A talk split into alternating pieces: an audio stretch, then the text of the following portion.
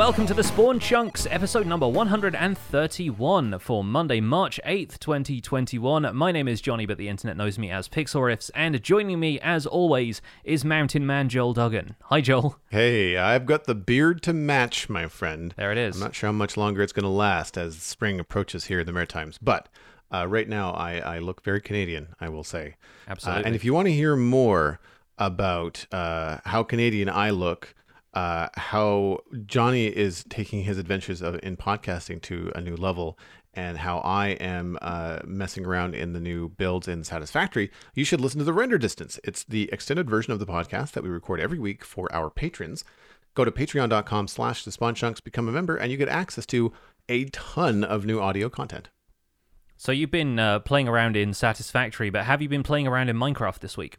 I have indeed, and uh, I have completed one of the builds I've been talking about quite a bit on the show, and that is the Eastern Bridge that I was mentioning. Uh, I have completed this 45 degree angle bridge. It's asymmetrical. It's got uh, two towers that are the same, but then it also has a couple of towers that are uh, just completely different from one another. They different functions. One's a guardhouse. One's a uh, kind of a turret type thing and I've been really enjoying the way that this uh, has come together and moving the the curtain wall to match the the bridge also was a, a fun a fun way to kind of like make it feel part of the castle.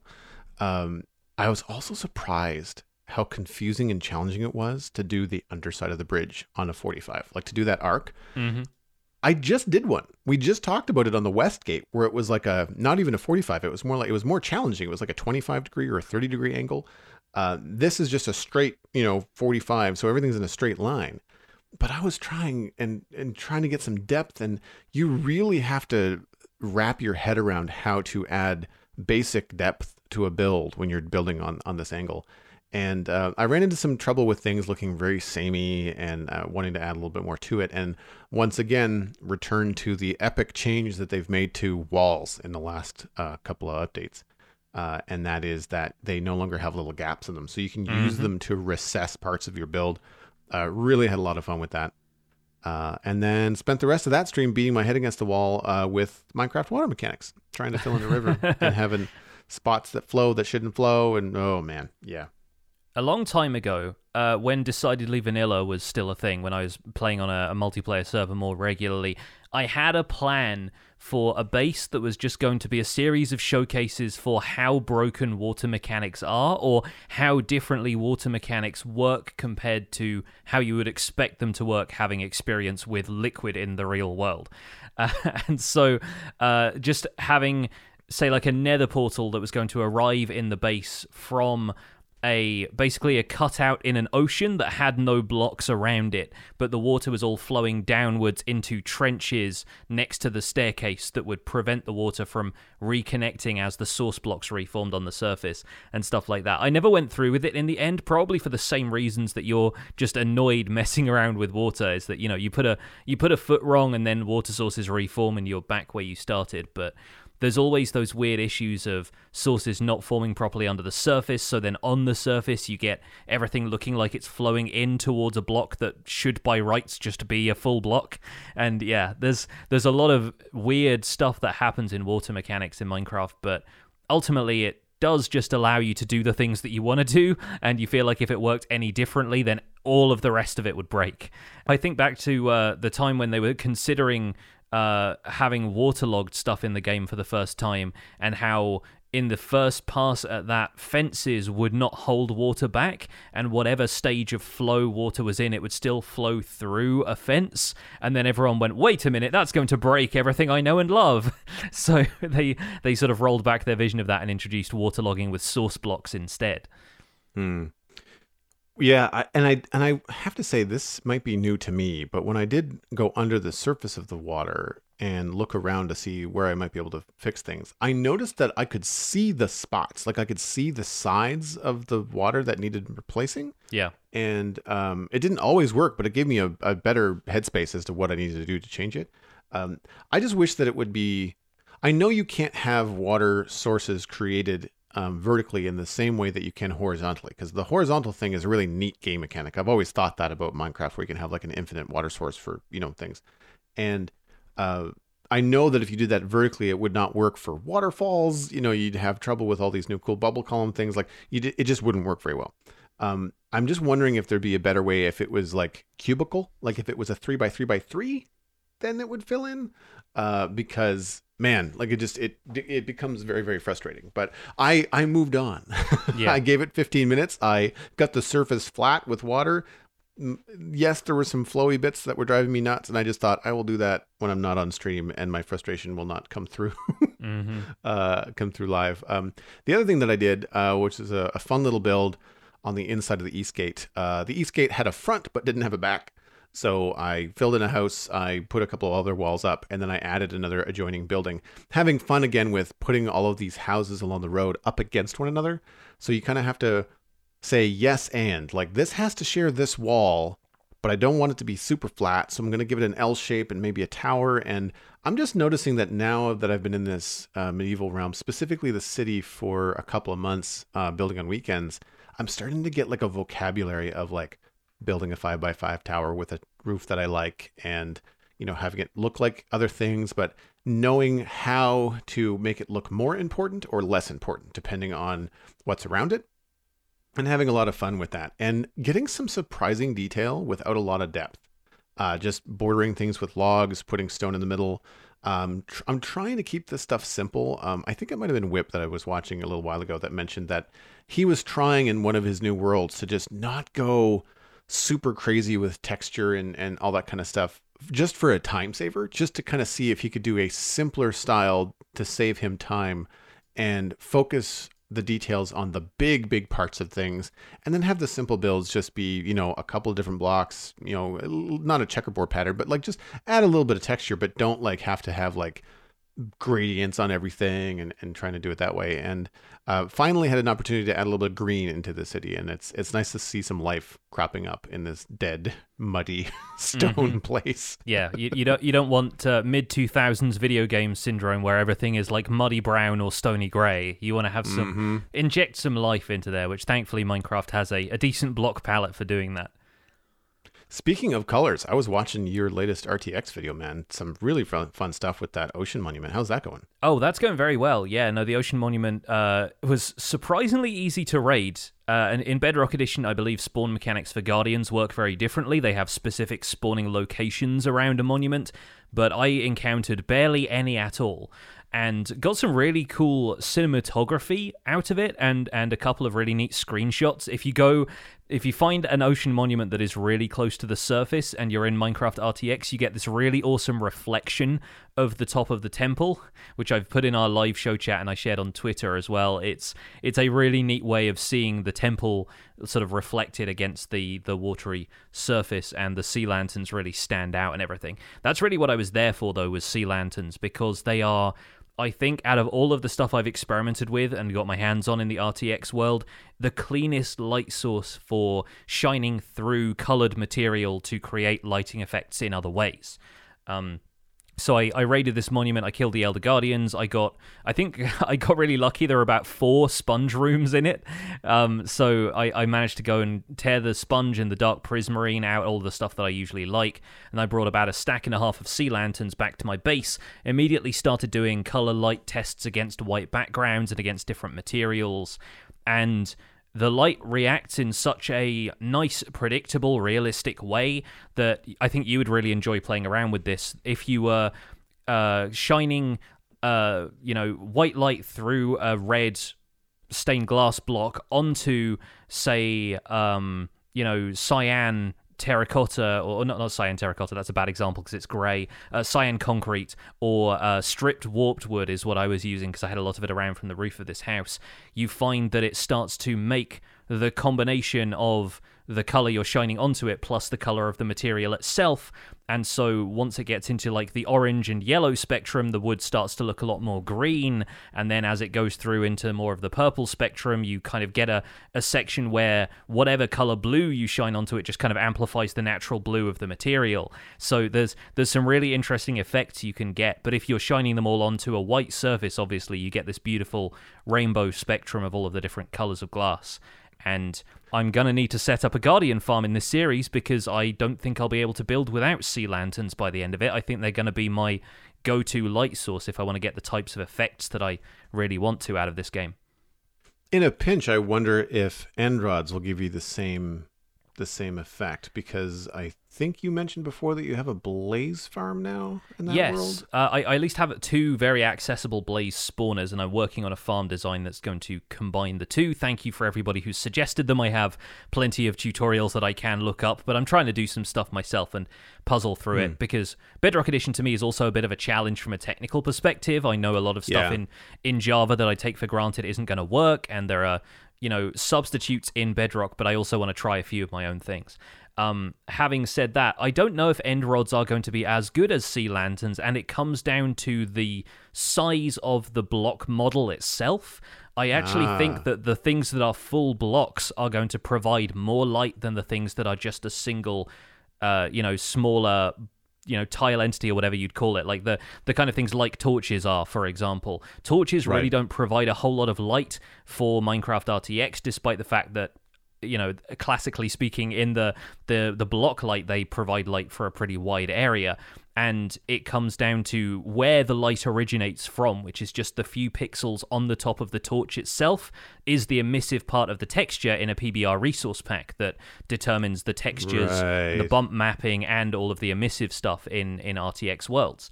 And i think the way it works is that an end rod, because it has such a slim model, is not going to provide as much surface area for the light to emit from as something like a sea lantern or a block of lava does. And yeah, it, it treats light very differently. It's a very difficult system to get used to. But I think end, li- end, end rods would probably provide as clean a, a sort of white light source as sea lanterns did. I'm just not certain it acts over Right. such a wide area.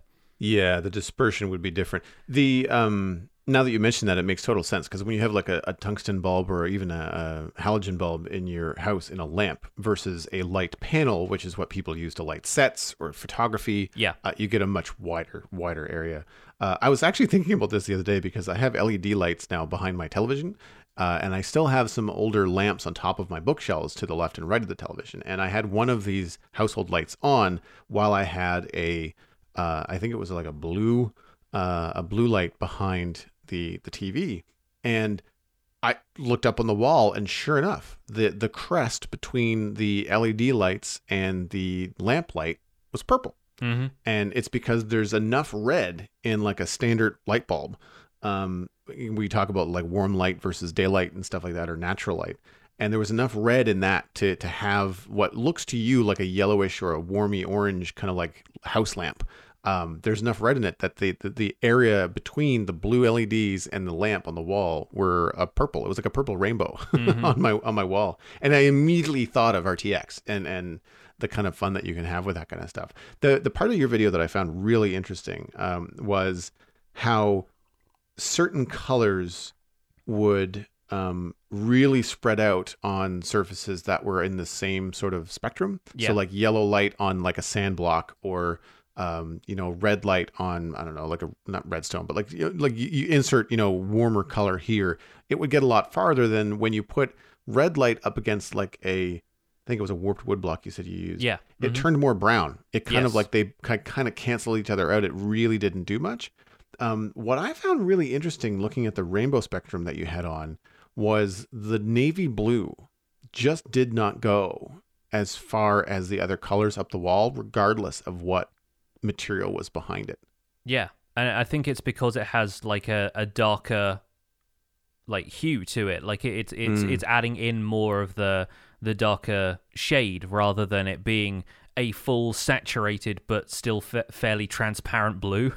And yeah, so it's it's it's interesting working with that stuff, and it's it's still something that I am feeling out. Um, I also got a chance to mess around with the the new uh, Bedrock beta with RTX effects as well. So we'll we'll talk a little bit more about that later. Um, in the meantime, in Survival Guide, have you ever seen a uh, desert temple, a jungle temple, and a pillager outpost all next to each other within about five or six blocks? Because I have that at the museum now.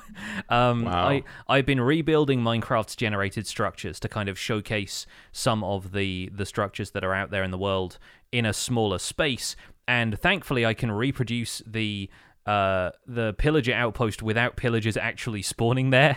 you know, it's funny if you if you build a pillager outpost, they don't just you know come to inhabit it.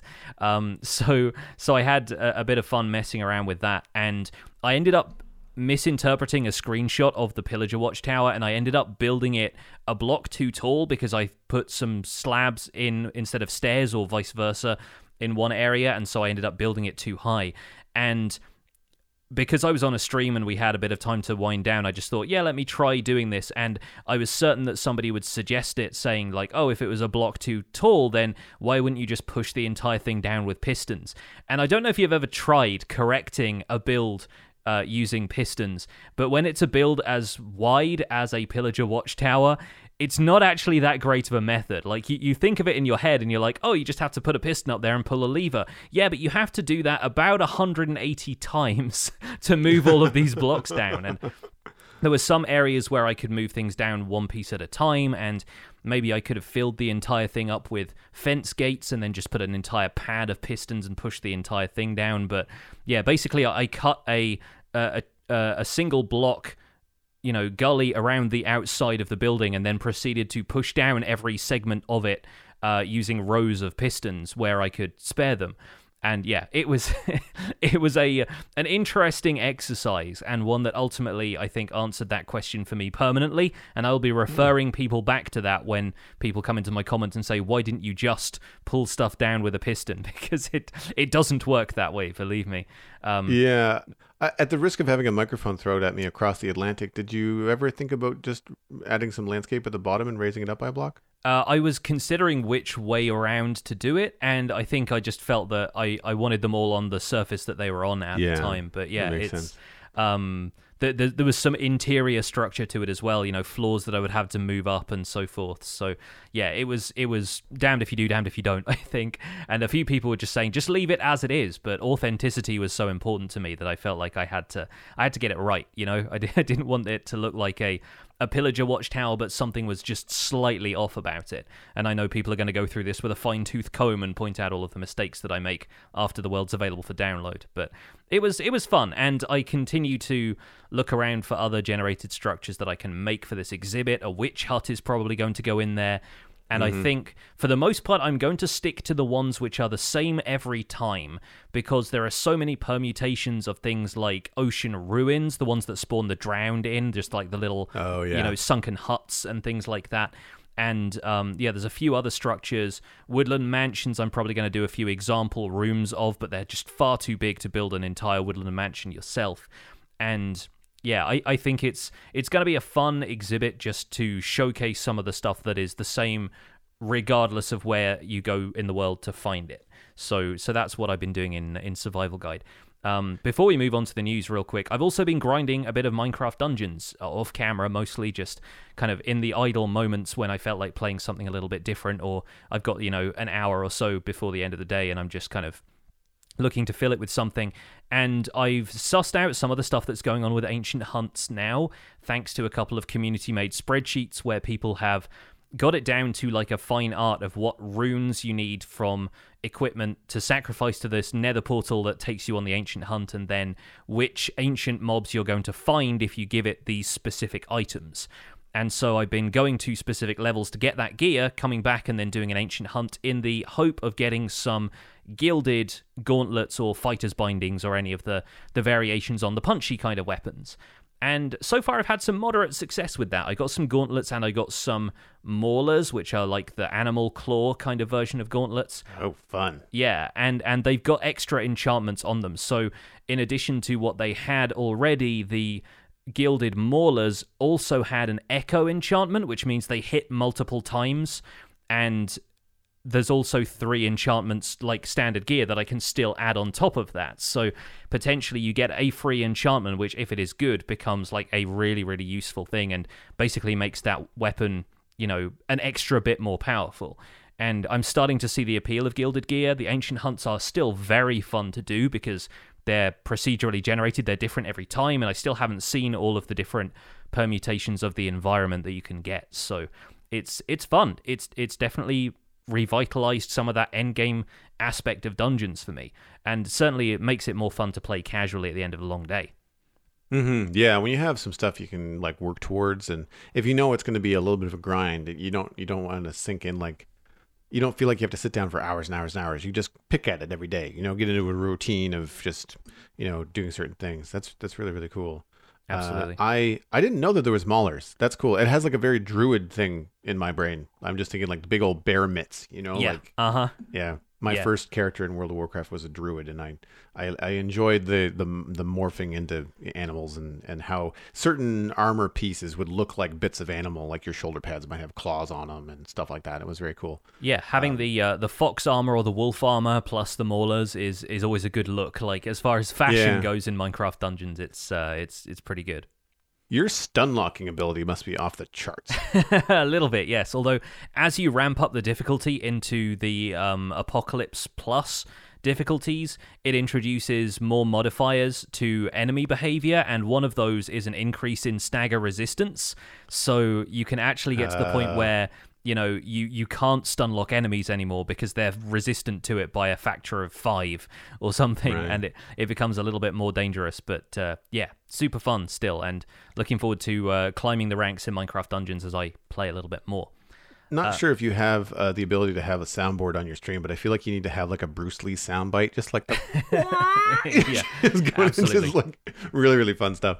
Yes, the way of Barefist Steve continues. Uh, but in the meantime, we got some news for you this week, and while we don't have a Java Edition snapshot, what we do have is Mountain Generation coming to a Bedrock Edition beta. We got a link to the article on Minecraft.net that explains how to sign up for the beta and a few of the features you can expect to find. Uh, once you've signed up for the beta, though, this was the, the paragraph I pulled out. To get a taste of the new mountain climbing or watching from afar experience, make sure you enable the Caves and Cliffs experimental features toggle when creating a new world. That's the important part. You'll find that in the world generation settings. If you scroll down uh, when you are creating the world, you'll find it there. And I believe you can toggle that in existing worlds, but then, of course, you would have to explore to previously unexplored terrain in order to find the new mountains. Speaking of the new mountains, here is what they say about them in the changelog. They have introduced new mountain sub-biomes, which are lofty peaks, snow-capped peaks, snowy slopes, mountain grove, and mountain meadow. Those are from the top down. So lofty peaks and snow-capped peaks you'll find at the tops of the mountains, and then snowy slopes, and then mountain grove, and the lower reaches of the mountains are going to be mountain meadows. To accommodate the new mountains in Bedrock Edition, they've raised the world height from 256 to a maximum of 320, and new mountain generation goes up to a maximum of 256 blocks in height. For the true alpinists, uh, iron, coal, and emerald ores have now been generated in mountains, and you've updated textures for iron, coal, emerald, diamond, gold, lapis, copper, and redstone throughout the rest of the world. Uh, mountain uh, terrain will now generate as part of overworld generation, and goats will no longer spawn in extreme hills. They can now be found in the snowy slopes subbiome of mountains, and white rabbits will spawn in mountain groves. The glow squid has also been reintroduced into this beta. The glow squid now emits colored glow ink particles when hurt. Players can now use dye to color sign text. The squid's model is no longer offset in the Y direction, which was another bug that they fixed, and they've added glow squid, glow ink sacs, and glow item frames to the creative inventory in Bedrock. There are more details and bug fixes in the full changelog about this beta, which you can find at feedback.minecraft.net, linked in the show notes. One last thing before we move on Minecraft Dungeons is getting an arcade game release. And quote from the article, once again from Minecraft.net While the arcade version still contains the familiar multiplayer dungeon crawling gameplay you now know and hopefully love, it also offers a new take that is made available through fundamental differences between consumer games and arcade games. Instead of save files, the player uses physical cards earned through each play session to empower their character with weapons, pets, skins, and items. Once again, a full rundown of Minecraft Dungeons arcade release on Minecraft.net, linked in our show notes. I am confused by the Dungeons arcade game release. Uh huh. Yeah. It, Uh, it seems a little go ahead. weirdly timed, doesn't it? Right? It's uh, yeah. They, yeah. they they have been clear. They they they clarify in this uh this kind of press release about it that uh, the machines are going to be released at locations which are conforming to pandemic safety guidelines, but it is also a four player cabinet. so you're going to have up to four people, and presumably, like, you'll want four people most of the time playing this side by side. So, yeah, once again, we encourage everybody who listens to the show if you have an opportunity to check these things out, please be safe while doing so. But, um, yeah, modern arcade games are weird, Joel. Like, this thing dispenses trading cards basically.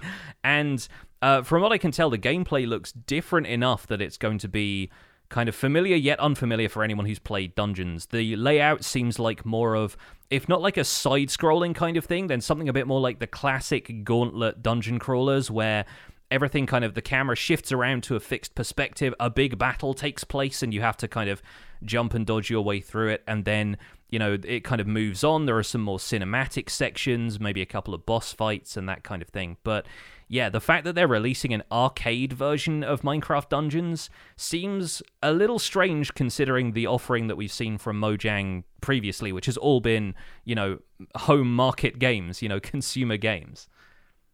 Yeah, it it we, we I at least mentioned a number of times on the podcast, you know, fe- things that feel Minecraft. You know, like I use that a lot to kind of describe, you know, the we'll say the development style of of Mojang and, and in particular Java Minecraft, but I guess it bleeds over to Bedrock as well. Uh, this does not feel that way. Uh, this is, like I know it's a different form factor, but that's not it. For for me, it feels very markety. Like it's it, it's a game cabinet that no one asked for. Like I don't I don't hear people playing dungeons going like, you know, where this would be great. like in an in-person arcade. I, you know, it just doesn't seem like it it doesn't add up to me. Yeah. Uh, and the environmentalist in me is just like we want more cheaply printed physical cards in the world. no, we don't. Uh, it reminds me of like those old Sam and Ralph Warner Brothers cartoons where they punch in before they watch sheep for the day. It's like is is this it's like an old computer punch card. Like Yeah. is that how you carry your character from session to session? It's- if it- you lose the card, you're screwed? Like I, yeah, I, I I don't think it's necessarily how you have to store your your character, but I, I think it's it's more like you get power ups basically that you know you, you can you can start with some basic gear in the game but then you you kind of tap in various things like it's i assume it's like rfid chip it's like having amiibo for your nintendo console or or anything like that and my mind f- flashes back to when i used to work for disney and disney infinity being a thing with the kind of the figures from that um, that, yeah. yeah, it's weird. I know nothing about the arcade economy now. Like, I don't know what kind of business traditional in-person arcades do anymore. And from what i from the people i follow online i feel like the only reason to go to one of these is to play something that you more or less can't play at home like you know a Dance Dance Revolution game or something like one of the things that requires an actual dance floor mat, and those machines can be the, the size of a room sometimes, um, and and maybe some of the more um, you know flight sim kind of stuff where it's more immersive and you've got like a seat that rumbles and tilts and that kind of stuff is the the kind of thing that you can't recreate with a gaming setup. I don't know what this game is recreating in person that Minecraft Dungeons can't from the comfort of your own home or through online co-op and the incentive in that seems to be more that it's a different style of game to begin with, but I'm not sure if it's the kind of game that people necessarily go to arcades for. So, again, like this is just a, a world that I don't really know a whole lot about, and I do know some people who go to arcades when it is safe to do so. Um, but I'm not sure if they're the kind of people who would find this kind of game appealing. So it remains to be seen if I will ever see one of these. Um, I think they they're only being distributed in North America for now. So I don't know if they're going to make it over here to the UK. Maybe they might have one at Minecon if there's an in-person like the the Minecraft festival that they were planning, which is now going to be rescheduled for 2022. I can imagine a a room full of these being like a fairly popular thing to do. Uh, but I don't know if we're going to see much action for it beyond that. Uh, folks who are listening to the show, if you have any experience running into one of these, if you're somebody who goes to arcades, whether now or in the future, if you're listening to this uh, at times when going to an arcade seems like more of a sensible thing to do, uh, then please do write into the show and let us know what your experience is. It would be fascinating to find out more about this, considering that Joel and I are unlikely to encounter them in the wild. This is anecdotal, but if you're going to market a cabinet, why not market a home cabinet? Uh, a few weeks ago on the Citadel Cafe, uh, I was talking with my friend Alistair, and he has purchased a number of three quarter scale classic arcade games. Uh, I think it was like Marvel vs. Street Fighter, Turtles in Time, Miss Pac Man, which is like a tabletop version, so it's not a full cabinet, it just kind of sits on your coffee table. Uh, and then he has another one, Street Fighter, another Street Fighter one as well. And they look fun, they look social, but it's social within the home like it's it's getting your your your your company up off the couch and engaging in something and if you're not into card games and tabletop then this might be a way to do it but when i look at the image of the dungeons arcade machine uh, I don't know that that could be scaled for home comfortably. Yeah, and if it did, It's a four player game as well. It's pretty Yeah. big regardless. pretty big. Yeah. Now, now the, the Turtles in Time is also a four-player game because of the four Ninja Turtles. And again, even at three-quarter scale, it's still a sizable, you know, cabinet. The thing that I, you know, don't understand is like Dungeons is part of Xbox Game Pass. And I know roughly the price point of these home arcade cabinets. So you could just get yourself an Xbox Series X, provided you can get your hands on one, uh, and have not only dungeons but like hundreds of other games Mhm. for the same price. I like I just I I find it a weird a weird proposition, you know, from a market standpoint. It's very, yeah. very strange. well, well, gi- given the rise of console gaming and the accessibility of PC and console gaming now, I'm surprised that anybody still goes to arcades at all, and that arcades are a viable business in any way beyond, like I said, the things that need a full dance mat where home peripherals don't really cut the mustard. But Yeah. I, I, again, it's a world I know very little about, so uh, maybe there is there is some uh, some gold to be mined there after all. Um, speaking of mining, though, uh, going to be doing some mining in those new mountains. How do you feel about the new mountains so far? boy, they look nice.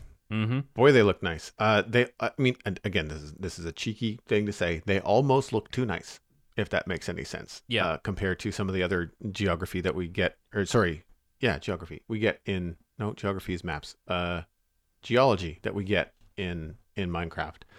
Terrain generation. I am immediately reminded of way back when I first was introduced to modded Minecraft as to why I might want to get into it, and that was because of Biome Bundle and the uh, terrain generation in that particular mod pack was just immersive and and different enough that it still looked like a fantasy world, but realistic enough that mountains looked like mountains, and and forests had different trees and different colors, and it really sort of um, spoke to me. I think the thing that sells mountains to me in the Bedrock beta that I've seen, uh, again, not personally, but I've watched a couple of videos, uh, is the blending of the what biome was it called? It was the forested something. There's mountain groves. Mountain groves, yeah, which I believe, even if it's just the way that they dot the trees and how the trees get more sparse the higher up they go, just like real mountains do, uh, very, very cool. Uh, I really enjoy the the contrast of the snow going down between the the taiga uh, biomes and uh, the, you can see some looks like packed ice coming up at the top of the mountains. Yep. Uh, enjoy the the um, hard peaks uh, the, the the lofty peaks poking through. Uh, you have some more jagged edges, so it's not all like perfect. You know, like it's not algorithmically smooth. Like Yeah. there's some jaggy parts to it, as if like wind and erosion and landslides have happened. Like I I really think it looks good, and this is just the tip of the iceberg. Pardon the pun. Um, like this is the first time we've seen the mountains. They're going to go through some iterations. They're going to go through some changes, and uh, man, I'm I'm impressed. How how do you feel about them? Uh, I've I've been messing around with them in the Bedrock beta, and having seen a couple of screenshots of them, I wasn't sure if I was going to update to the beta at all because the beta process on Bedrock Edition is still kind of irritating to go through. Um, you uh, installing the beta is not a problem. Leaving the beta so that you can go back and play the current release of Minecraft is where the problem uh, comes in. Um, so I wasn't sure if I wanted to sign up for it or not. However, having seen a few of the screenshots, I was convinced, and RTX still works in the beta, so it's it's really cool looking around with realistic lighting. Having the sun rise over mountains like this is incredible. Um, but sometimes a 24 chunk render distance isn't enough to see the entire thing because they are huge. Um, I think this is this is you know drawing into my mind a few other questions aside from how impressive it looks and especially on Bedrock where if you're using the default rendering stuff with, without RTX, your render distance can be up to I think like 128 chunks, and and it and it does that very smoothly. It is it is very very well done. Um, I wonder what the opposite end of that scale looks like. I wonder how much you know people who play Java on an eight chunk render distance or less are really going to be able to appreciate a mountain biome that is this large, because yeah, oh boy um, they they are they are very very large around, and you're you're not going to be able to see the ground from the peaks sometimes because of of the way they're all constructed.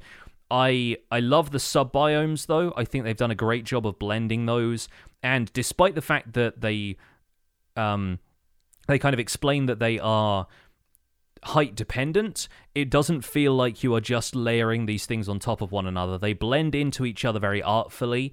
You know, there are some sections where a snowy uh, mountain grove will kind of roll down into a section of the meadows and it doesn't sort of cut off abruptly depending on the height. You know, they know what they're doing with terrain generation and blending biomes at this point. So it it works very well. I'm not sure which one is lofty peaks and which one is snow-capped peaks. I have a feeling the snow-capped peaks is the one with all the packed ice.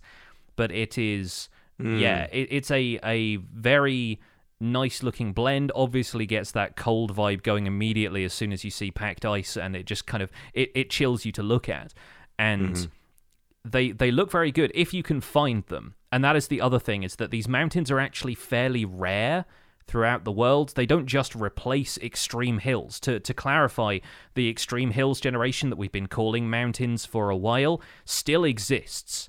And I don't know if this is going to be permanent, but I assume so because we rely on extreme hills areas for bulk resources like gravel.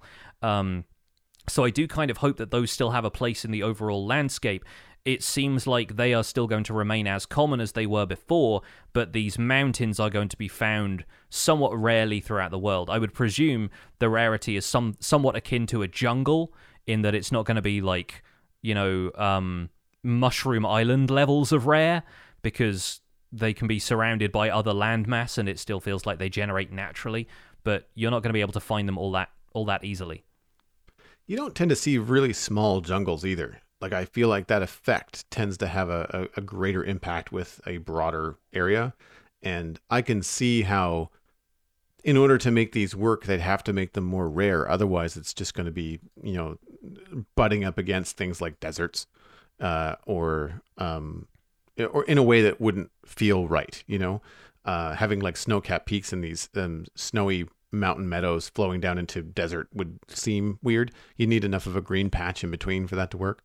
Um, I was watching Jermsy Boy stream um, from the snapshot, and uh, he had an assessment where he noticed that the extreme hills were still there, but he was suggesting that they need a makeover uh, if this kind of if this new terrain mountain generation is going to be in the game because it makes some of the janky, floaty, blocky things that hang out in extreme hills to look very dated um, and don't blend very well with you know a mountain either nearby or even within just visual distance. Yeah, and um, I agree, but I also, of course, want to point out that this is the first iteration of this, and I would hope that because they did mention, if I'm not mistaken, in Minecraft Live that they they're planning on updating the terrain generation, not just adding mountain biomes.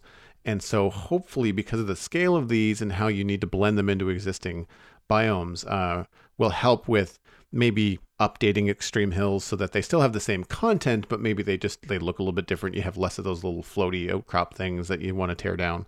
Um, the other thing that that made me think about uh, the biome blending and, and whatnot is that for those of us out there that have existing worlds that are three and a half years old and you want to trim some chunks to get some of this new content uh, not 10,000 blocks away i'm really curious how these scale uh, mountains will blend into uh, my existing world on the Citadel without creating 250 block tall skyscrapers. Yeah, yeah. I was gonna say like you're looking forward to that, uh, you know, 200 block high just rock face. That's uh, an interesting thing to scale. But but it's important, I suppose, to remember that having stuff like that is not really the intended experience. And like whenever you're editing your world, it's done using community-made tools, so it's never really Mojang's intent for you to run into that stuff. However, I suppose if a mountain like that generated outside of your existing terrain anyway, and whether you deleted chunks or not, you might still run into a, a big cliff face.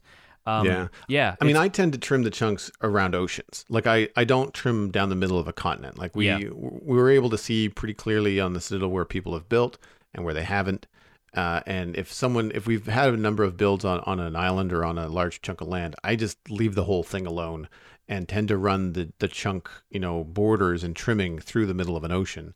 I'm just hoping that in this, it doesn't turn into something else entirely. Like I'm Yeah. hoping that oceans remain oceans, that land remain remains land, and that the new the new stuff will will happen. I am curious because we've got this really big area for the medieval build uh, in in the Citadel, and there are some spots that I would really like to trim back and have them reset. So I mean, obviously, I know enough to do backups and do it on my own and see what it looks like. And if it if it works out, I'll be very happy because there are some extreme hills biomes that already actually in default Minecraft look really cool, really spooky. Think like Snake Mountain and like any kind of evil thing that you remember from an 80s cartoon. And like this mm-hmm. is totally what this biome wants.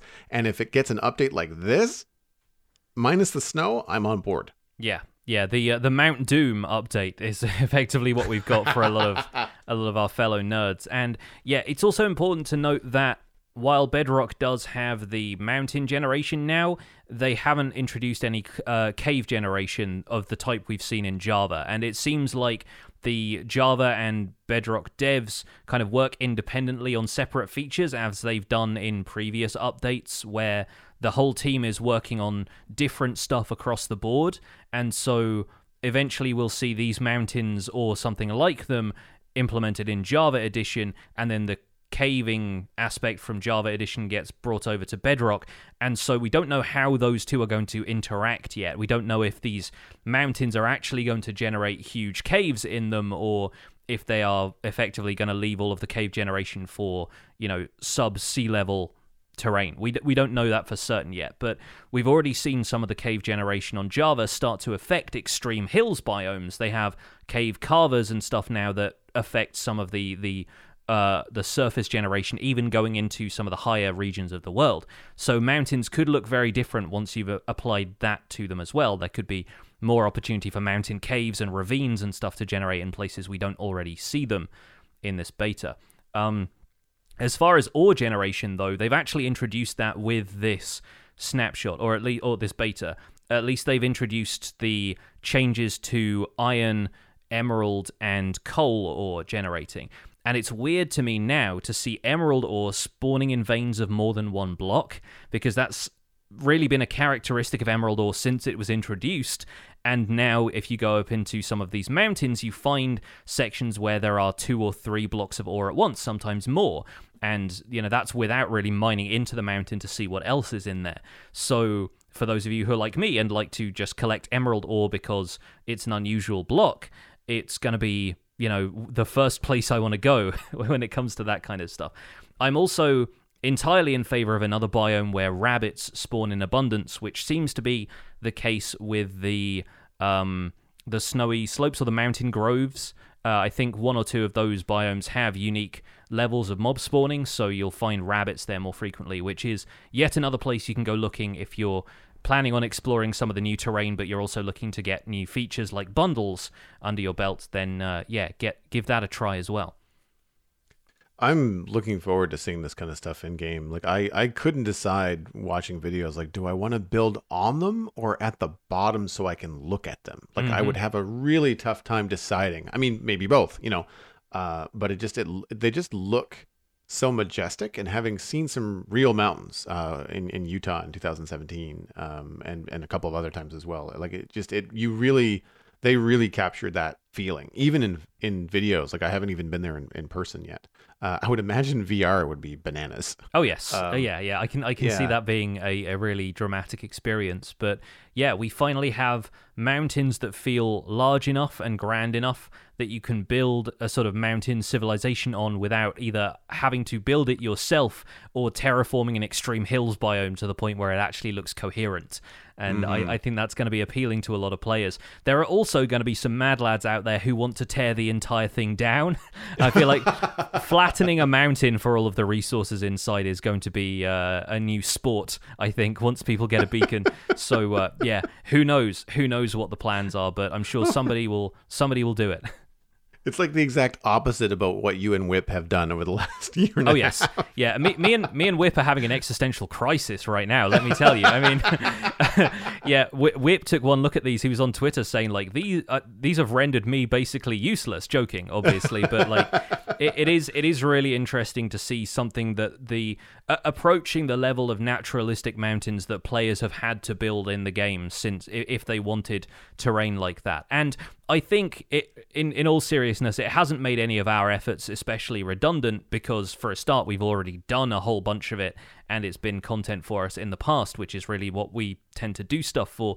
But also, uh, you're not going to find these mountains everywhere. And if you want one in the middle of a snow plains and there's no mountains to be found anywhere, you can still have a go at building a custom landscape yourself. That this yeah. is this is not going to deter anybody who wants terraforming just closer to home. If one of these mountains turns out to be generated as far away as your average woodland mansion, for example. It will make some of those cool combinations really, really fun to discover. Like imagine finding your really large mushroom island close enough to a mountain biome that you can see it in the distance mm-hmm. you know or uh, or vice versa having some really cool combinations of like a mountain biome going down into a jungle next to it you know or a mesa or yeah, something absolutely that would be really get, really cool get some uh, some hawaii style volcanic mountain yes, next yeah. to next to dense jungle like that'd be a, a really cool combination um, Speaking of tearing them down, do you think they're going to be hollow or are they just solid from top to bottom? I mean, I think they're going to have some standard caves in them right now, but like I said, mm. once once we get Java cave generation introduced to them through either the Bedrock betas or the Java snapshots, it'll be really interesting to see how caves start to generate in there and and what you know the cavernous spaces that we're finding now below Y zero. Are we going to find some of those naturally in mountains, or is it just going to be the kind of spaghetti caves that we get closer to the oh, surface? That that'll yeah. be uh, that'll be where I feel like mountains get taken to the next level for interest in player bases and that kind of stuff. I I can imagine a lot of players waiting until they've got some slightly more heavy duty gear and netherite efficiency and haste beacons and so forth before they really start taking on hollowing out one of those mountains if there aren't caves in there already. Oh man, yeah, no, it takes Diggy Diggy Hole to a whole new level. Mm-hmm, uh, definitely. I like whenever I see these images, I'm reminded of the opening scene from Two Towers, Lord of the Rings, where you're getting refreshed of the fight between Gandalf and and Gollum, and like it's underneath the mountain, you know, and yeah. you go inside of it and you see all the, the intricate work that the dwarves have done, uh, and ju- it's just such it it at the same time that they appear in the background and they give your builds a majestic feel and make the world feel more more natural, your inspiration and imagination just kind of goes through the roof. It's like, what could I, I? There's so much room that I could put inside of this, and instead of having it be completely hidden, the entrance to this massive thing that I could do inside this mountain could be visible from the outside, as opposed to being buried underneath the earth. It's it's very very cool. Absolutely. Well, uh, let's move on to email before we uh, we we've got a few more people talking about uh, the way mountain generation is going to impact the world. So, uh, if you want to read this first one. Absolutely. If you'd like to email the show, you can send that message along to spawnchunkmail at gmail.com. First one is from Nature Gamer 64 Ice Dungeons and Powder Snow Generation. Hi, Jonny and Joel. I recently was exploring the new mountains in the latest Bedrock Edition beta, and I realized something about the way that powder snow generates. Mojang seems to want powder snow to be a threat, something that you can get trapped in and die. However, at least currently, the powder snow only generates in patches that are one block tall. This sort of eliminates the threat and makes wearing leather boots basically pointless. I think that powder snow should generate at least two blocks deep and maybe even generate above cave entrances. What do you think of Mojang potentially adding new structures, like an ice dungeon that would only generate in the mountains. They would have to, uh, a stray spawner, uh, the skeletons that have the, the frozen look, a loot chest, and multiple powder snow traps, including an entrance made out of path of patchy powder snow. Nature Gamer 64 has left the game. I I like the idea of a dungeon. Isolager, anyone? Anyone? Yeah. I just, I mean, I'm, strays are fine, but like they're a skeleton with a wardrobe change. Uh, I just, and if, and if there was going to be something akin to an isolager, I know I'm being, you know, esoteric here, but, um, I think maybe something outside rather than just another square box inside of the mountain uh, I I think a more custom structure would would be warranted. Uh, I'm thinking uh, back to those uh, gray games that you mentioned earlier, uh, and that is uh, Skyrim. Yeah. There's a lot of outside snowy peak, kind of like they almost look like ritualistic areas that have like altars and and and there's an inside, but there's a good chunk of the thing outside as well. And that I think would also speak to enemies that could use the elements. Uh, using the elements instead of a stone box seems kind of strange to me. Um, but but I like the idea of adding some sort of structure up there or or reward or something. Not just that there's more coal and emeralds and, and iron up there. I, I like the idea of having something else up there as well. Um, as far as the snowier snow, I'm guessing that's just the powder snow being the first iteration. Like I think they're probably going to tweak that as things go on. Um, I did see that in one of the videos. I think it was might have might have been Xisumavoid that was talking about that, and and it, I was surprised as well. I was like, well, that seems strange. Like, why Yeah. would you not have it be something that you could fall through into something else?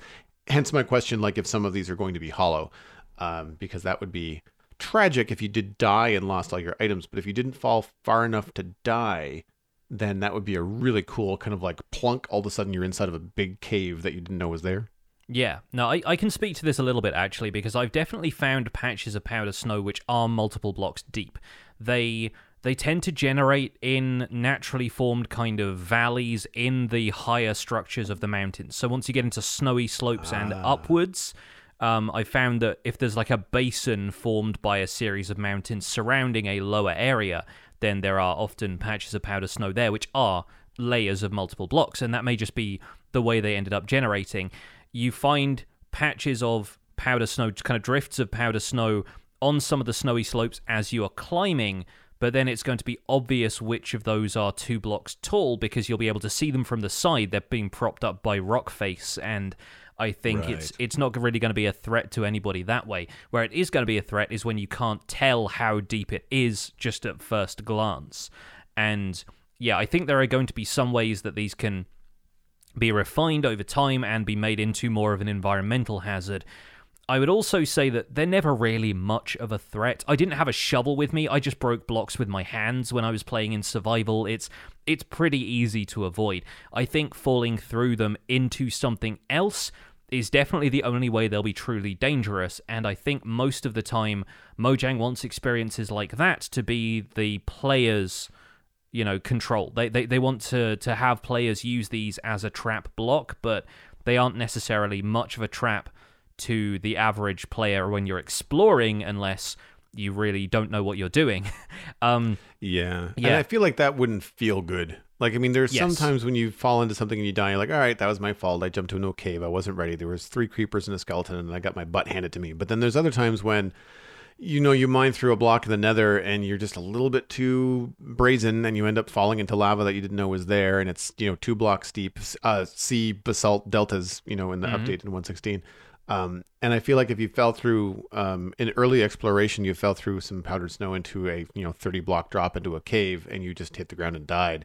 All of your stuff is there. You've got very little chance of finding where you fell in because yeah it's exactly covered there's, in there's snow. no no signpost Yeah. for it whatsoever yeah, like that would be. You might as well just jump into lava. I mean, all your stuff would be a yard sale. Like you wouldn't you wouldn't be able to get anything back. So yeah, like it, it's a hard balance, I would imagine, between wanting it to. I think the idea is it me- it's meant to, to slow the player down yeah uh, rather than harm the player. That's usually my my guess. Now that said, if there's other things on the mountain, like if a skeleton has spawned or it's a, if it's nighttime, then and you're going slow and you're stuck, then yeah, that's going to be a problem. But then like that to me is the same as going into a cave unprepared, right? Yeah, exactly, and and that's that's something that I think is going to be their main uh, hazard is is just slowing you down. It's like walking through cobwebs or berry bushes or, or anything else that's going to drag, like soul sand. Same thing. Like you're you're going to mostly find that the environment is a hindrance, not really like a permanent threat. Um, somebody in our live chat is is pointing out like the comparison to magma blocks. Warhammer says like it's not really much of a trap; it just adds a bit of environment to the game, and I, I entirely agree. It's it's the kind Mm, of thing mhm. that you know once you're okay at spotting it, or in the case of the powdered snow, it's a little bit difficult to spot if you're moving compared to regular snow. It's not, you know, it, it it's not exactly playing fair if if this thing basically like kills you really quickly or is going to be much of a threat. I, I do like the idea of incorporating structures into it though. Going going back to that idea as like the primary idea from this this email, the ice dungeon. Um, I'm reminded here of a couple of sequences in the 2018 God of War game for PS4. Um, there's a section where you climb a snowy mountain. There's a, a giant hammer that's been left there by some sort of, you know, enormous uh, giant, and you undo the strap from this hammer and it breaks through the ice to an area below where there might be, you know, a temple or something like that. I forget exactly what that sequence turns out like, but something like that maybe there being a structure frozen underneath ice and you use your ice pick to you know chip through this thick layer of ice to find something underneath that might be something a bit more compelling. Um maybe there's scope in future for something like that a structure buried inside the mountain or a monastery on the side of it that's half buried in snow the same way desert temples are buried in sand there could be you know uh, a mammoth boss that's just kind of preserved in ice and and melting the ice could let it out or something like that. I don't know. There, there are a few uh, a few options there for them to expand.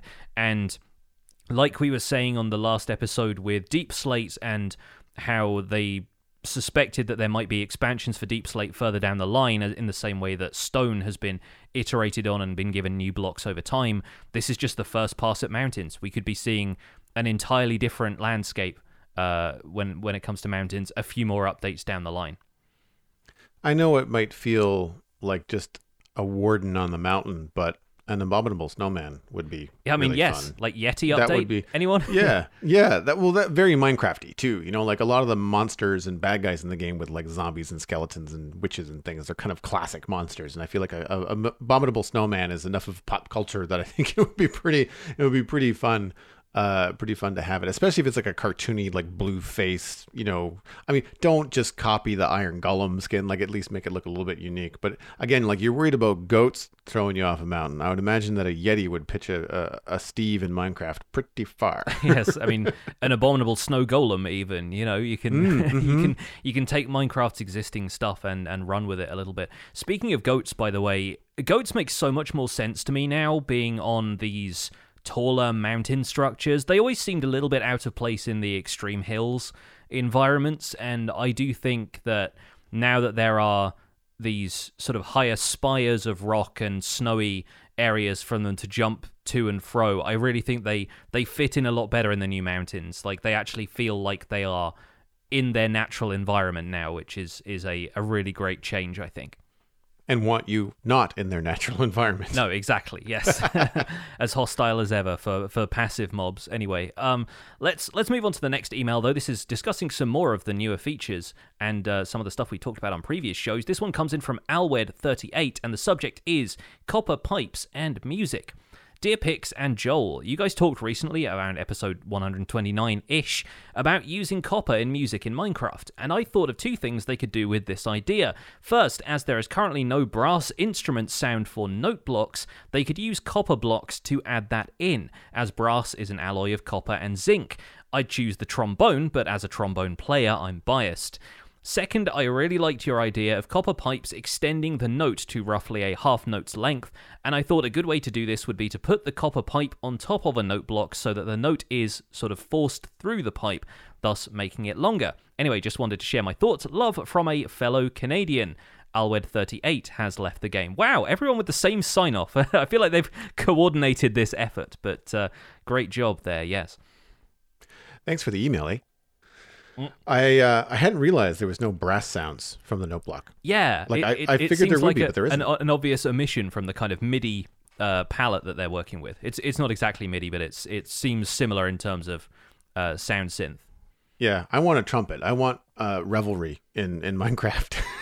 Mm-hmm. Great opportunity to wake up your your fellow server mates with with Mambo number five or whatever. You know, yeah, definitely definitely an Nice. option for it. Um, Yeah, I uh, it did make me think about like other. I mean, we covered this a lot in the the previous show, but it did make me think about what other blocks coming in 117 might generate new sounds. You know, we've got deep slate, we've got new ores, we've got powder snow.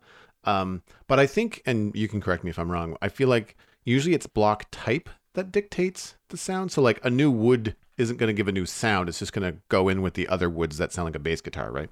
Yeah, I'm looking at the note block uh, article on the Minecraft wiki to remind myself of some of the uh, the categories here, and yeah, it does seem to be that it is more of a material type. So stone, uh, obsidian, quartz, sandstone, ores, brick, all of that stuff has the bass drum sound attached to it, and then the different resource blocks are really where that starts to vary. So blocks of emerald, iron, and gold have completely different sounds. All of the different wools give you a guitar sound. And uh, you know, bone block is a xylophone, which I still think is very funny. Uh, there's- and and hay bale being a banjo is another another great one as well. But then most other blocks are the harp and piano kind of sound that you just get the rest of the time on you know grass or whatever. Um, I think there's definitely room in the palette for a uh, a brass instrument there because a lot of them are you know either they're woodwind instruments or they're chimes or string instruments like a like a guitar. Um, my my vote for brass would be the the saxophone, although the uh, instrumental purists among you will probably note that the saxophone is technically a woodwind instrument. Uh, it's a reed instrument, but um, yeah, I, I, I think a, a saxophone sound or a trumpet sound would be would be nice and bright and would really add to the the kind of note block palette, which tends to get a little kind of wooden and clunky. There's a few Yeah. sort of higher, slightly trebly instruments in there, like the banjo and the um the the chimes, especially up into the the higher registers of those. But I really think a, a saxophone or a trumpet would go a long way. Uh, is there a, a reed instrument? Like, is there like an oboe or a, a Uh, clarinet or anything There like is? No. there is not really no. Um, the flute Hmm. I guess is the closest it gets towards woodwind, and then it's Yeah. a, a, didgeridoo, which I don't Yeah, think right, don't think yeah. counted uh, last time I checked as a reed instrument. I'm wondering if that's because a lot of those instruments, including brass, tend to not be staccato. Like they Yes, tend to have longer notes, right? Yeah, Uh, definitely. French horns, like that kind of thing. I just, yeah, like the more that I think about this, and the more that we have, because we've got several emails about music. Uh, I just this just happened to be the best one. I like, I really want longer notes. I would be more inclined to mess with music in in Minecraft if if one we had access to longer notes and some some slightly different sounds, less MIDI, uh, and two if the interface for scrolling through the note block stuff was better. Um, Yeah. Which I understand you can use a data pack, I think, to have a slightly better experience, but you might have to go as far as using a mod to really get a, a dialed in way of, of, of seeing things uh, to change the note. I feel like the, the graphic UI there could use an update, probably more so than we could use new sounds. Yeah, yeah, I kind of agree. I think the uh, the the way to interact with note blocks in Minecraft always has to be dependent on if you left click or you right click, and there aren't many other ways for players to interact with them aside from changing instruments. I think note blocks are also so useful for redstone contraptions that I feel like it'd be a change. It, it'd be weird if more changes were made to them, but not in a way that helped with any of that stuff. But yeah, uh, that's true. yeah, it'll, it'll be it'll be interesting to see if once again if we uh, get a few more sounds because the I can't remember when exactly the other noteblock sounds were added, the banjo and the 8-bit sounds. I think they were closer to 1.14 and so that or the 15 with the villagers, maybe. yeah, yeah. So so it's um it, it's it's been a a a little while since we had some, but they have been added in more modern updates. So it would it would not surprise me if we got a few more here and there. Our next email comes in from Jay, new cave lighting idea. Hello, the spawn chunks. I've been listening to all of your podcasts for the past few weeks, and I've been thinking, a dangerous pastime, Jay. What if Mojang added pets that can glow, lighting up caves so that you can see much easier? These animals could be tameable with some kind of food or item. Uh, I got this this idea from Ark Survival Evolved, where you can on, the, on some of the maps tame glow pets and give yourself a light or light up an area. In Minecraft, maybe you could have them on your shoulder like a parrot. Have a nice day. Sincerely, Jay. Uh, this this takes me back to my days playing PixARK, where you could tame fireflies, and they were way more useful than any of the torches or candle helmets or anything that you could make. You just you just tamed a firefly, it hopped onto your shoulder, and that was it until you died, and the firefly inevitably died with you. Um, speaking of which, the Twilight Forest mod has fireflies that you can, I think, just catch or you know right click on or mine off of trees in the Twilight Forest and then reattach them so that they don't follow you with dynamic lighting, but they feel like a more organic source of block light. And the reason I hmm. bring those up is because we've discussed previously on the show the reason the glow squid doesn't glow is that they're not all that interested in providing a dynamic light source that players can use to illuminate their surroundings but not provide the in-game light that prevents mob spawning and that is kind of the the, the trade-off with Minecraft's lighting right now is not really having a way to light your way in some of these darker caves because they don't want to give the player the illusion that that's also preventing mob spawns. I, if they did it, this feels like a very, you know, quote unquote Minecraft thing to do. You know, see the Strider versus the Netherite boat, you know, kind of like request versus what ended up being put in the game. I, I feel like with axolotls, you know, coming in and and like those kind of creatures, I feel like something like a glow in the dark, you know, creative mob, like a a passive mob that is that is uh, fantastical, you know, would would go a long way. I mean, fireflies are cool. Um, I wouldn't mind seeing that kind of stuff and say something like a lush cave. Yeah. Um, like maybe just biome specific. Uh, although I guess in those we already have the the particles from the spore blossom. But then, like if spore blossoms gave off light, or if the particles glowed rather than just being kind of the, the dusty green that they are, that that could help as well. Um, maybe something like a glow worm, but like again, you get anything that we experience in the natural world tends to be insect based, uh, and so it becomes very difficult in Minecraft because it's just so small you can't really do anything with it. Although I guess we do have bees and they're the size of footballs. So yeah. Um, I mean, imagine a firefly coming at you, sound like a helicopter or a dragonfly. I mean, right? Yeah. No, the, the the fireflies in Twilight Forest were still about the size of an item frame, and they Okay. they, they kind of stuck to trees and provided a pretty nice glow. Um, the the other side of Twilight Forest being that the day night cycle just didn't happen there. It was a constant state of dusk, and I think mob spawning was a more custom thing than just it being dark enough to spawn mobs all the time. But uh, yeah, like I, I think it's it's there's an interesting opportunity for them to do stuff like that in future, whether it's more bioluminescence like the glow lichen that we now have in caves. Um, they did a great job in Minecraft Dungeons of making the warped forest nether biomes a more bioluminescent area. And so I, I think there's definitely room to explore that, whether through sort of uh, you know fantasy environment or something a little bit more that draws from our natural world. There's there's definitely a few avenues to explore there. I really like the mushrooms from Creeper Woods. They make a little noise when you run across them. Yeah, They yeah, kind yeah. of sparkle a little bit. That's kind of a fun idea. And I also remember, um, I don't remember. It might be the Dark Crystal, but there's other. There's some Jim Henson films or shorts that I've seen where they don't glow in the dark, but they're essentially puppets that are plants, and they as someone approaches the spines or like like a sea anemone, they kind of like go inside. They get sucked inside a little cone, and having something like that, which again would probably require a lot of animation and, and tech behind it, but having something like that, a, a natural plant in the world that is illuminated but not illuminated all the time, could be kind of fun. Like, oh, cool, I can see where I'm going until the plants decide it's time to go to sleep, and then Yeah. all the lights go out. Like that could that could be really cool. Um, and obviously with bioluminescence, I, I'm reminded of James Cameron's Avatar as well. Yeah, yeah. I- I'm thinking something like redstone ore when you run across it in a cave and it temporarily lights up the environment. Having having that, but something more akin to the way a pufferfish behaves. If you get too close to it, it gets frightened and then all of the light goes away. That'd be an interesting way of lighting stuff up when the player wasn't around, but making it darker when they were. That's that's not a not a bad idea. I think that one's got legs.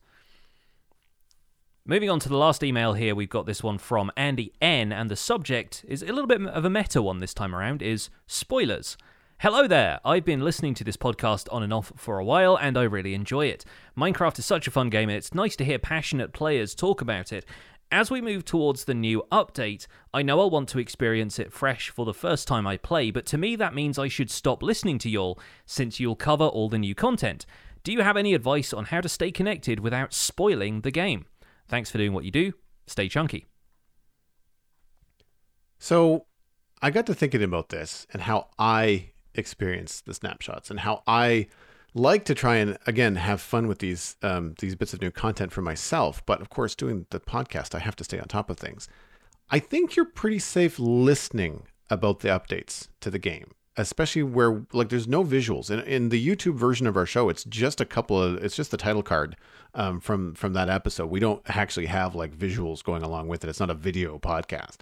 Uh, in this, in the same way that a video review, a YouTube video about a snapshot will show you what's going on, show you the new textures. So, um, depending on how you feel about listening to uh, to news and content, I think that's a pretty easy way to to keep up on the the goings on, but not have anything spoiled. Uh, I would avoid YouTube reviews if you're worried about that, because then you're going to see all the things and, and get someone's opinion. I think that might be the the thing that that would be hard to and be a very subjective thing in terms of someone concerned about spoilers is that if you want to form your own opinion about the new content, it's difficult when you're just spending weeks listening to other people's opinion about it, because uh, that can kind of lead you in one way or the other. Um, or you know, having not seen it yourself, you you can then say like, hmm, I wonder if Joel was right complaining about Blackstone this whole time. Um, but really, I, I think that you're pretty safe. I, I, I think we do a good job of reporting without spoiling stuff. Again, because we're not a visual medium.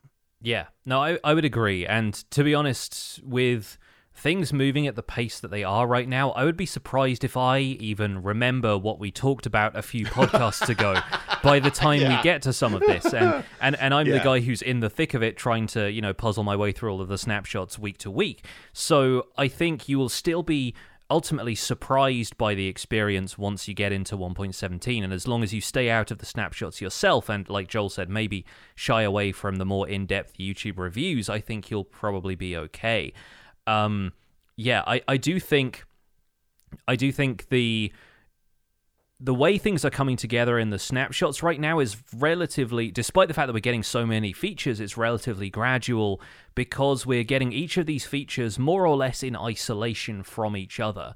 We had lush caves, or at least the lush cave blocks, but we don't have natural generation for those.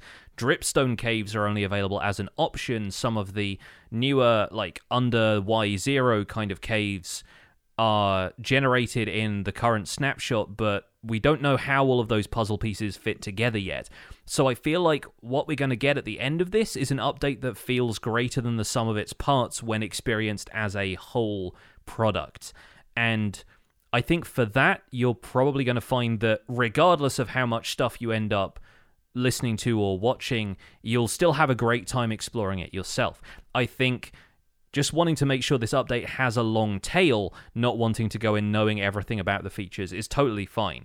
And so I think, yeah, it, like we we will we will continue to discuss stuff on the show here and there, but then there's also going to be I would imagine a few weeks of bug testing and so forth as well, at which point our well of new information about this update is going to dry up. We'll go more into a bit of community speculation, a bit more kind of hype building mode and mm. we won't have as much in depth discussion of snapshot change logs, except for maybe like, oh, they fixed this bug that was preventing spore blossoms from doing something or whatever.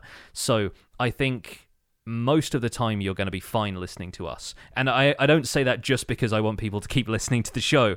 I, I mostly say that just out of out of curiosity and as somebody who avoids spoilers for things that I'm really into anyway, I think most of the time if you're listening to something like this it's it's going to be fine. It's all about the your journey through minecraft and how you experience stuff when you're playing the game.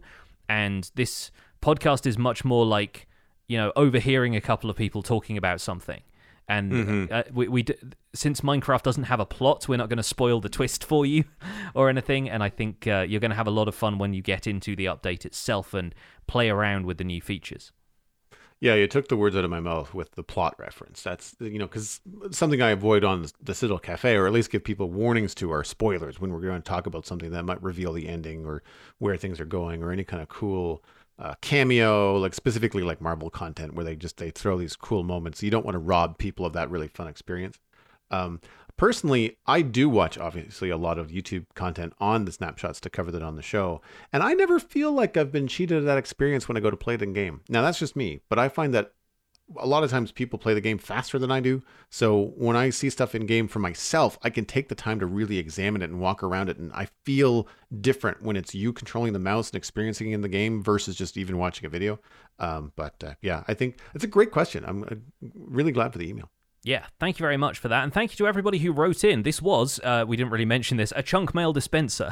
so, having had a pretty solid discussion for the news, that is where we're going to leave it for this episode of the Spawn Chunks. You can find more information about the show and links to all of the stuff we've mentioned today at thespawnchunks.com.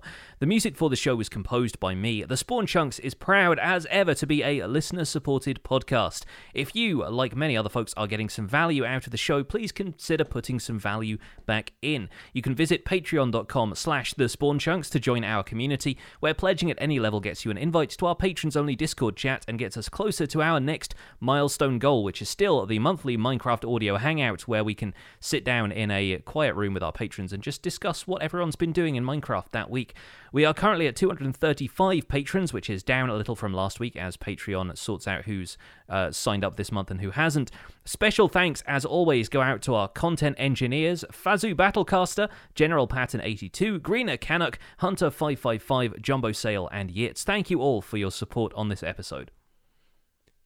Sharing the podcast with your friends is the easiest way to support the show. It's free. You can find us at the Spawn Chunks on Twitter and Instagram. But a personal recommendation from a safe distance is always the best way to share the podcast. Just poke a friend in the arm and say, hey, you should listen to this, and then tell them where to find it. Where is that? On iTunes, Spotify, Google Podcasts, and YouTube. Really, wherever you find a podcast. You can email the show at spawnchunkmail at gmail.com. Please use that email address. The RSS feed is linked on the spawnchunks.com and the patron only RSS feed is on the Patreon page. That's where you can listen to the render distance, the extended version of the podcast.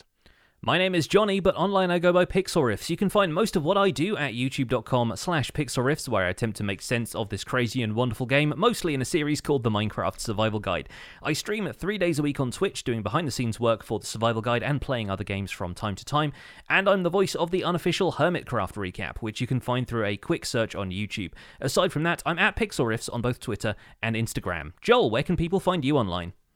Everything I'm up to online, including my illustration and design portfolio, is at joelduggan.com. You'll also find a link to thecitadelcafe.com on that page. That is my other podcast about sci fi and fantasy entertainment. Currently enjoying WandaVision. That's all wrapped up, so you can expect more of that in the near future. You can follow me at Joel Duggan on social media, and of course, Joel Duggan on Twitch, where I am playing Minecraft, building a medieval city, and uh, spending some time in Satisfactory.